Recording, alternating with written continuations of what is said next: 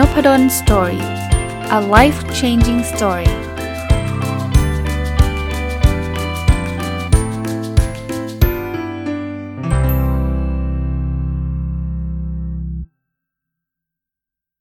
สวัสดีครับ ยินดีต้อนรับเข้าสู่นพดล Story Podcast นะครับ ก็ต้องบอกว่าวันเสาร์นะก็ยินดีต้อนรับเข้าสู่รายการผู้ประกอบการวันหยุดนะครับเสาร์นี้หยิบหนังสือเล่มใหม่มารีวิวอีกแล้วนะจริงอ่านจบมาตั้งแต่ปีที่แล้วแล้วนะคือต่อคิวอยู่นะ คือหลังๆ อ่านหนังสือเกี่ยวข้องกับการเงินการลงทุนเยอะ เพราะว่าจริง ๆ เริ่มต้นจากการจัดรายการนี่แหละ เพราะว่าถ้าจะจัดรายการนี้เนี่ยก็ต้องมี information หรือมันต้องมีข้อมูลใช่ไหมก็หยิบหนังสือการลงทุนมาอ่านแล้วก็ชอบนะวันนี้หยิบหนังสือที่ชื่อว่า The Million Dollar One Person Business มารีวิวนะครับตามชื่อเลยนะ The Million Dollar ก็คือเหมือนคนรวยแหละ แล้วก็เป็น One Person Business ด้วยนะ ก็คือเป็นการทำด้วยคนคนเดียว คนเดียวทำหนึ่งล้านเหรียญ1ล้านเหรียญก็ประมาณ 30 ล้านบาท ก็ผมว่าเป็นอะไรที่น่าสนใจนะครับ ถึงแม้ว่าบริบทจะเป็นต่างประเทศก็ตามนะแต่ว่า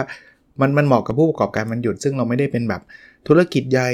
มีพนักงาน 200 คนอะไรเงี้ยไม่ใช่ คือเราทำของเราคนเดียวนะผมก็อ่านแล้วก็คิดว่ามีประโยชน์ก็เลยจะนำมาฝากอะเริ่มต้นกันเลยครับเขาบอกคนที่ที่เป็นคนทำธุรกิจคนเดียว แล้วก็ได้เงินเป็นเป็นล้านเหรียญเนี่ย ไม่ใช่เรื่องแปลกนะ แล้วคนนั้นไม่ใช่ลูกเจ้าสัว ไม่ใช่ไม่ใช่อะไรนะ ไม่ใช่แบบรวยมาก่อนด้วยนะ หลายคนเนี่ยก็คือคนธรรมดาเขาบอก regular people เลย เป็นคนธรรมดาเลย แต่ว่าเขาก็เริ่มต้นจากการทำธุรกิจนะ ส่วนใหญ่ธุรกิจที่เขาทำกันอะเขาบอกว่ามีอยู่ 6 ประเภทนะครับ มี 6 ประเภท ประเภทแรกคือ e-commerce e-commerce รู้จักใช่ไหม ซื้อขายอะไรออนไลน์นะ ประเภทที่ 2 นี่ผลิตขายเลย manufacturing นะครับ ประเภทที่ 3ทำคอนเทนต์ฮะประเทศไทยก็มีนะ คุณเห็นยูทูบเบอร์ที่มีคนตามเป็นล้านอย่างเงี้ยพวกนี้สามารถทำเงินได้เยอะเลยนะครับ ก็ทำคอนเทนต์ ประเภทที่ 4 เนี่ยเขาบอกว่าเป็น professional service หรือ creative business เช่นทำทำการตลาดให้เขานะหรือว่าสอนการพูดหรือว่าสอนอะไรก็ตามเป็น public speaking เป็นคนที่แบบเคยเห็นพวกคนดังๆ ที่เขาไปพูดตามตามงานไหมคล้ายๆใครดีละ่ะ โทนี่โรบินส์ถ้าเป็นระดับโลกเนี่ยก็ก็เป็นคนเดียวนะ เริ่มต้นอย่างเงี้ยแล้วก็ไปพูดแล้วก็ทำเงินได้ หรือว่าจะเป็นที่ปรึกษาเนี่ย อันนี้เขาเรียก professional service นะหรือ creative business นะอันที่ 5 คือ personal service นะครับทำหลาย ๆ เรื่องเลย เช่นโคชชิ่งเรื่องฟิตเนสเป็นครูสอนโยคะ เป็นอะไรเงี้ยนะครับร้านที่ 6 คือทำอสังหานะบางคนโอ้ยไม่มีตังอสังหาคุณอาจจะเป็นในหน้าก่อนก็ได้นะเพราะนั้นเราไม่ได้เป็นแบบว่า developer ที่ต้องไปสร้างหมู่บ้านร้อยร้อยหลังอะไรเงี้ยไม่ใช่แบบนั้นนะครับเริ่มต้นแบบนั้นก่อนนะในหนังสือเล่มนี้เขาก็เริ่มต้นบอกว่าอย่างแรกเนี่ยคุณต้องต้องเลือกก่อนว่าไอ้ one person business เนี่ยธุรกิจคนเดียวที่คุณสนใจแล้วก็จะทำรายได้สูงๆเนี่ยคุณจะเลือกอะไรจากเมื่อกี้หกหกประเภทเนี่ยเราคงทำทั้งหมด 6 ประเภทไม่ได้หรอก เรามี 2 มือ 2 ขาแค่นี้เองเนาะเพราะฉะนั้นต้องเลือกนะอันที่ 2 ก็คือเริ่มเริ่มต้นทำนะครับจริงๆแล้ว ไม่จำเป็นต้องมีเออเขาเรียกเงินลงทุนเยอะแยะ เพราะว่าวันเพอร์ซันเราจะมีเงินลงทุนอะไรเยอะแยะเพราะนั้นไม่จำเป็นนะครับ เพราะนั้นเริ่มต้นทำแล้วก็หลังจากนั้นเนี่ยก็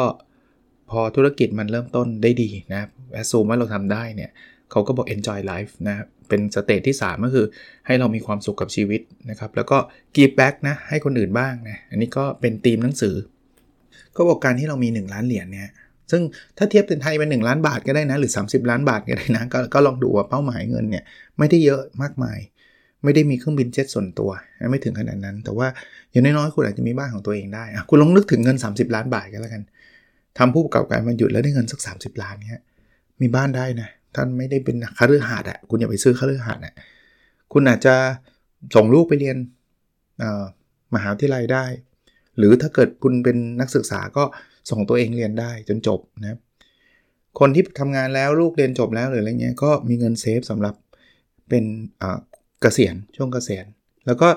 ส่วนใหญ่ก็คือท่องเที่ยวนะมีมีอิสระพอสมควรนะสาล้านเนี่ยนะก็มันอันนี้มันก็เป็น motivation หรือเป็นแรงจูงใจอย่างหนึ่งข้อดีคือถ้าเกิดคุณสามารถทำได้นะคุณก็จะมีชีวิตที่เป็นอิสระที่จะไปไปเจอคุณนู้นคนนี้ไม่ไม่จำเป็นต้องทำงานแบบ8โมงถึง5โมงเสมอไป พูดตรงนี้ไว้ก่อนไม่ได้แปลว่าคุณต้องลาออกวันนี้พรุ่งนี้เลยนะครับ คุณดูจังหวะก่อนอย่างผู้ประกอบการวันหยุดผมถึงกระตุ้นบอกว่าให้เรา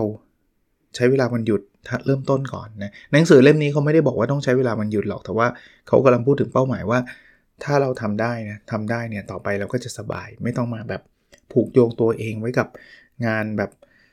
เข้า8โมงเลิก5โมงอะไรเงี้ยอะคราวนี้คำถามคือเอ๊ะเราจะเลือกธุรกิจอะไรดีเขาก็บอกง่ายๆก่อนเลย คุณลองคิดว่าอะไรที่แบบคุณมีความสุขมากเวลาคุณได้ทำอะได้ทำมันทุกวันแล้วคุณมีความสุขมากครับจะเป็นอะไรก็ได้บางคนชอบเขียนโค้ดทำเว็บไซต์ บางคนชอบตอบคาถามลูกค้าหรืออะไรเงี้ยคุณลองดูว่าอะไรที่ที่คุณแบบทำแล้วไม่เหนื่อยเลยทำแล้วแบบเออสนุกสำหรับผมนะส่วนตัวนะสองอย่างหนึ่งคือผมชอบเขียนนะผมเขียนแล้วผมสนุก วันก่อนเนี่ยหนังสือไอ้แค่นี้ก็ดีมากแล้วออกมานะไปให้รุ่นพี่ที่ทำงานเขาก็บอกว่า อุ้ยออกอีกแล้วเหรอคือคือผมชอบเขียนอะ่ะมันก็เลยดูออกเยอะเนาะแต่ผมชอบไงแล้วก็ชอบอัดพอดแคสต์เนี่ยชอบทำทุกวันเลยนะครับ ก็ยังไม่ได้รู้ยังยังยังเขียนก็เป็นหนังสือออกมานะพอดแคสต์ก็ยังไม่ได้มีอะไรที่แบบ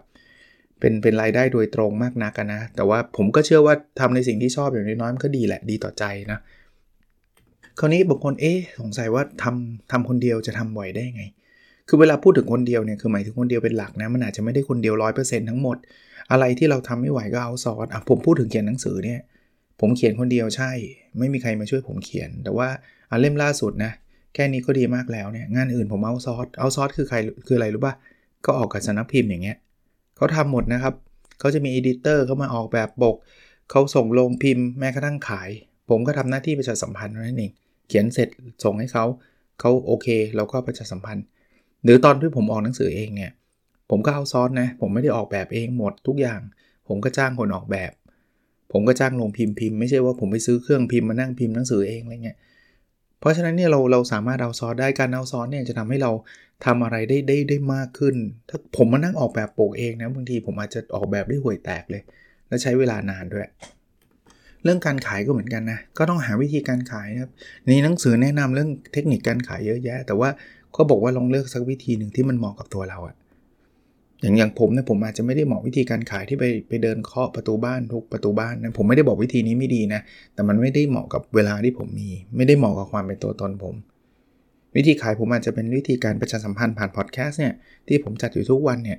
หรือในเพจที่ที่ผมเขียนอยู่เนี่ยแล้วก็ส่งลิงก์ให้คนไปซื้ออะไรเงี้ยเพราะนั้นแต่ละคนก็จะมีวิธีการที่แตกต่างกันนะ หาให้เจอ อีกอันหนึ่งที่เขาแนะนำคือเราต้องสร้าง community ขึ้นมา community ก็คือชุมชนขึ้นมา community มันจะมันคือใครเหรอใครใครควรเข้ามาอยู่ใน community เราก็คือคนที่เขามี passion ในสิ่งที่เราทำสมมุติว่าเราเป็นเป็นเป็นช่างภาพแล้วกันเนาะเราต้องชอบถ่ายรูปแน่ๆเลย เราจะทำธุรกิจเกี่ยวกับการถ่ายรูป เช่น เราจะพาไปทริปต่างประเทศไปไปถ่ายรูปอะไรเงี้ยคุณก็ต้องสร้างคอมมูนิตี้นี้มานะทำไงให้คนเข้ามาอยู่ในกลุ่ม ของเรา เช่น อาจจะเป็น Facebook กลุ่มไลน์กลุ่มหรืออะไรก็ตาม แล้วก็แชร์เทคนิคการถ่ายรูปแชร์รูปสวยๆกันอะไรเงี้ยพอคุณได้คนแบบนี้มา ซึ่งเขาต้องชอบถ่ายรูปแน่นอน ถ้าเขาไม่ชอบเขาไม่เข้ามาแน่นอนใช่ไหมพอคุณได้คนแบบนี้มาเนี่ยต่อไปนะเขามาถึงปุ๊บเขาไปทริปกับเราไปถ่ายรูปสวยงามเนี่ยเขาก็จะชวนคนอื่นเข้ามาด้วยอ่าอันนี้ก็จะทำให้ธุรกิจเราขยายใหญ่ จริงๆ พูดมาทั้งหมดเนี่ยนะครับไอ้ one million dollar one person business เนี่ยคือธุรกิจคนเดียวที่ได้เงินเยอะเนี่ยมันมี 2 ทางนะ บางคนก็อยากจะเติบโตไปเรื่อยๆ กลายเป็นธุรกิจร้อยคน กลายเป็นธุรกิจใหญ่เข้าตลาดหลักทรัพย์ เขาบอกคุณก็มีช้อยคุณมีทางเลือกจะเป็นแบบนั้นก็ได้ แต่บางคนมันไม่เอาอะอยากจะอยู่ของเราแบบนี้30 ล้านก็พอแล้ว แล้วก็ใช้เวลากับครอบครัวไปเรื่อยๆ ผมว่าก็ได้เช่นเดียวกันหนังสือเขาบอกก็ได้นะ คุณ keep it small ก็ได้นะ จะจะไม่ต้องไปขยายอะไรมากมายก็ได้นะ ถ้าคุณมีความสุขของคุณแบบนั้นเนะ่ยผู้ประกอบการวันหยุดเหมือนกัน บางคนก็หวังว่ามันจะเป็นจุดเริ่มต้น พอมันได้เงินเยอะจะลาออกมาทำเต็มตัว แล้วก็ทำเป็นบริษัทใหญ่โตขึ้นไปอะไรเงี้ยก็ทำได้ บางคนก็บอกไม่อยากลาออกอะ่ะฉันอยากจะทำวันหยุดแล้วก็เป็นเงินที่สะสมไปเฉยๆ แล้วก็ใช้เวลากับครอบครัวแล้วก็ว่างๆก็ไปเที่ยวบ้างอะไรบ้าง ก็ทำได้อีกนะผู้ประกอบการวันหยุดไม่ได้แปลว่าต้องลาออกมาเป็นผู้ประกอบการทุกคนนะ อะคราวนี้มาเรื่องเรื่องสตาร์ทว่าจะเลือกธุรกิจอะไรดีนะครับเขาบอกว่าเลือกอะไรก็ได้ครับ ที่มันเหมาะกับไลฟ์สไตล์ของตัวเรานะคนที่ชอบถ่ายรูปแน่นอนก็อยากจะเลือกธุรกิจถ่ายรูปอยู่แล้วล่ะ คงไม่อยากเป็นธุรกิจสอนทำโยคะ สอนเล่นโยคะใช่ไหมเพราะมันไม่ได้เหมาะกับตัวเราเลยนะเลือกอันนั้นก่อน คนเราเนี่ยเวลาจะเริ่มทำอะไรบางทีไปคิดเป้าหมายซะใหญ่บึ้มเลยคิดว่าแบบฉันจะทำเป็น Facebook ของไทยแลนด์อะไรเงี้ยคือแบบก็กะว่าจะแบบโอ้โหเขาบอกว่า คนชอบพูดถึงธุรกิจเนี่ยชอบไปคิดอะไรแบบนั้นนะพอคิดแบบนั้นบางคนก็ท้อท้อแล้วก็ไม่ทำนะผู้ประกอบการมันหยุดยังไม่ต้องคิดแบบนั้นนะครับ อันนี้ผมเชื่อมให้เป็นผู้ประกอบการมันหยุดด้วยนะ ไม่ต้องถึงขนาดนั้น เขาบอกแนะนำให้เริ่มต้นด้วย 2คำถาม เวลาเราจะเริ่มนะหนึ่งคืออะไรคือสิ่งที่เราลุ่มหลงที่เราชอบ 2 คือเราจะนำเสนอ value ให้กับคนอื่นได้ยังไง value คือคุณค่า เช่น ผมลุ่มหลงในการถ่ายรูปนะ อันนั้นอันนั้นตอบได้เลยชอบมากถ่ายรูป แต่จะจะส่งส่งต่อคุณค่าให้คนอื่นยังไง เช่น รับจ้างถ่ายรูปไหม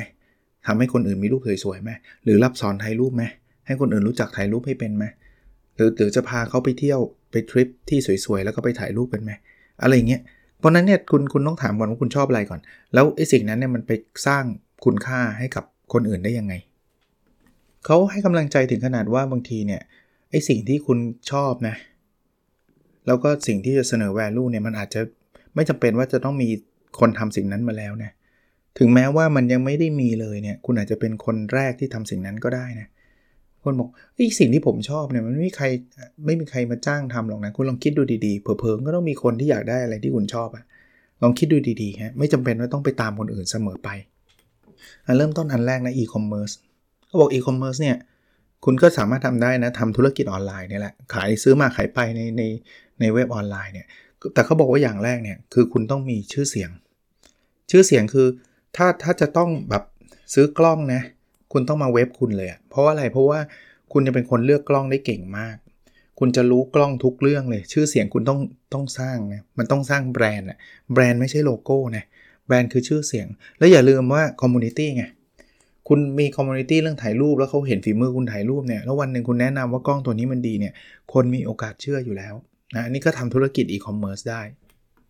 เพราะนั้นคุณคุณพยายามเลือกในสิ่งที่คุณเก่งอยู่แล้วคือถ้าเกิดสมมุติว่าคุณไม่เคยถ่ายรูปมาเลย แล้วอยู่ดีๆ คุณจะทำเว็บขายกล้องเนี่ยมันก็จะยากใช่ปะ่ะคุณเอาไอ้สิ่งที่มันเป็น expertise คุณอะ expertise คือความเก่งของคุณอะมาเป็นจุดเริ่มต้นได้นะครับ จุดเริ่มต้นแล้วคุณก็จะไปต่อได้นะอีกอันนึงนะเขาพูดถึงการผลิตอันที่ 2จำได้เมื่อกี้ e-commerce นะ อันนี้ manufacturing นะครับเขาก็บอกว่าในเรื่องการผลิตเนี่ย บางคนบอกเอ๊ะจะไปสู้บริษัทใหญ่ๆได้หรือเปล่าเขาบอก SME เนี่ยบริษัทเล็กๆ หรือหรือเราคนเดียวเนี่ยนะสิ่งที่เราจะชนะบริษัทใหญ่ได้คือความคล่องตัว เราทำหลาย ๆ อย่างที่บริษัททำไม่ได้นะอย่างเช่น สมมุติบริษัทเนี่ยมันบอกว่า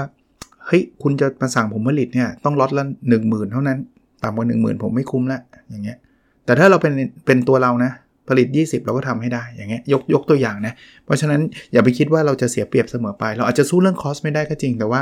response เนี่ยไอการตอบสนองเนี่ยเราอาจจะดีกว่าคนอื่น ดีกว่าบริษัทใหญ่ อีกเรื่องนะที่เป็นทางเลือกในการทำไอ้ Million Dollar One Person Business เนี่ยธุรกิจคนเดียวเนี่ยคือการสร้างคอนเทนต์นะครับเขาบอกจริงๆคอนเทนต์เนี่ยเอ๊ะทำไมเราขายได้เหรอ ปกติเราลง Facebook เราก็เขียนฟรีๆ ใครจะมาซื้อเราอ่านใช่ไหมเขาบอกว่าจริงๆ มันมีบางคอนเทนต์ คอนเทนต์คือข้อมูลนะ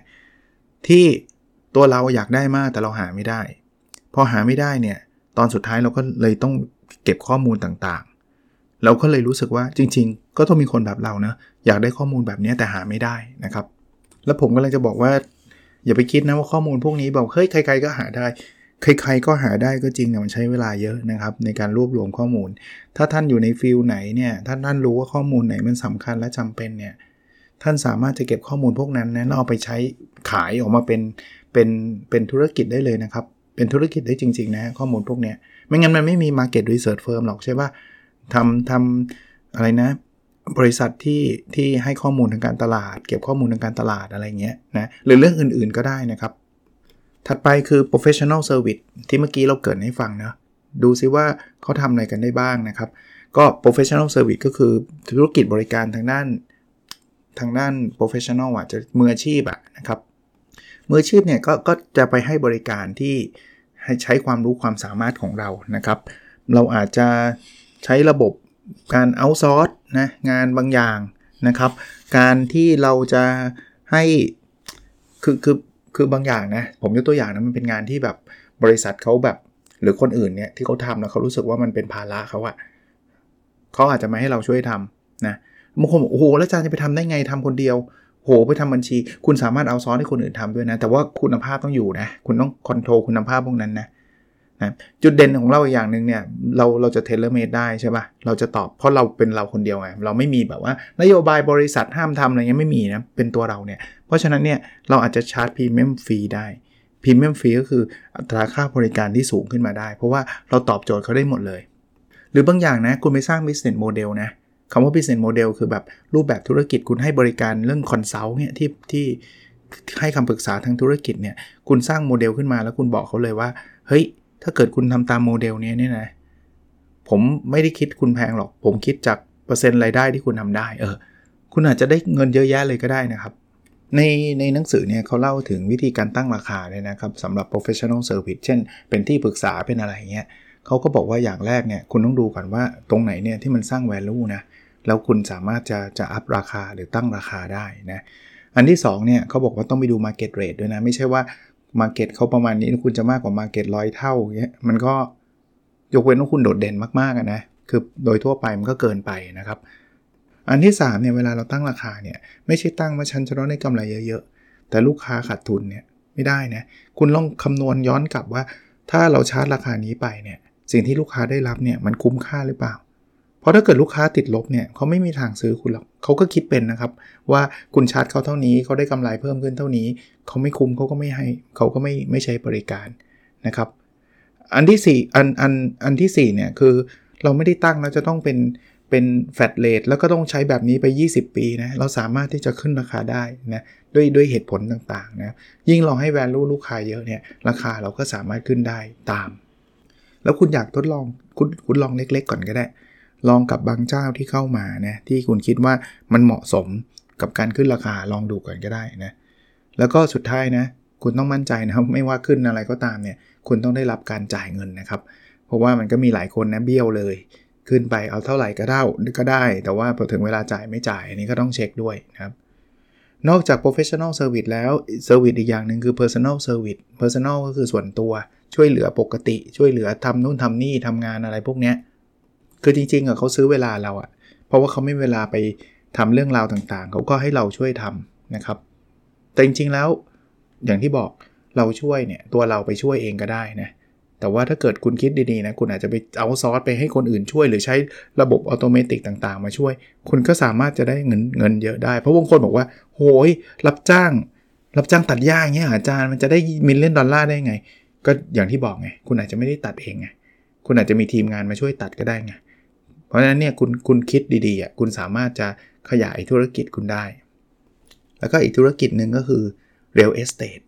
ผมไม่ได้ผมแน่นอีกทีนะ real estate ก็คืออสังหาริมทรัพย์ ไม่ใช่ว่าคุณไปกู้เงินพันล้านแล้วมามาลง อย่างนี้มันไม่เหมาะกับ one person business อยู่แล้ว มันมันทำคนเดียวไม่ได้อยู่แล้วนะครับ อาจจะเป็นลักษณะในหน้าซื้อมาขายไปนะครับ ที่มันไม่ไม่ได้ไม่ได้เป็นการสร้างหรือลงทุนอะไรเยอะแยะ อย่างเงี้ยก็อาจจะมีโอกาสนะครับ ในหนังสือเขามีรายละเอียดตรงนี้ผมขอไม่ได้ไม่ลงรายละเอียดนะก็มาได้ประมาณครึ่งเล่มนะครับ เดี๋ยวเอาไว้สัปดาห์หน้าจะมาต่อนะครับสำหรับเล่มนี้ใครอยากอ่านนะ The Million Dollar One Person Business นะครับเออลืมบอกชื่อคนเขียนนะคุณอีแลงพอฟเฟลด์ชื่ออ่านยากนิดหนึ่งนะครับ ผมซื้อจากกินโนคุนิยะนะครับไม่ไม่แน่ใจมีแปลหรือเปล่า แต่ว่าเดาว่ายังไม่มี แต่ว่าต่อไปอาจจะมีก็ได้ไม่รู้นะครับ แต่ว่าเอาไว้สัปดาห์หน้าจะมารีวิวต่อให้จบเล่มนี้นะครับ โอเคครับ แล้วเราพบกันในสดถัดไปนะครับ สวัสดีครับ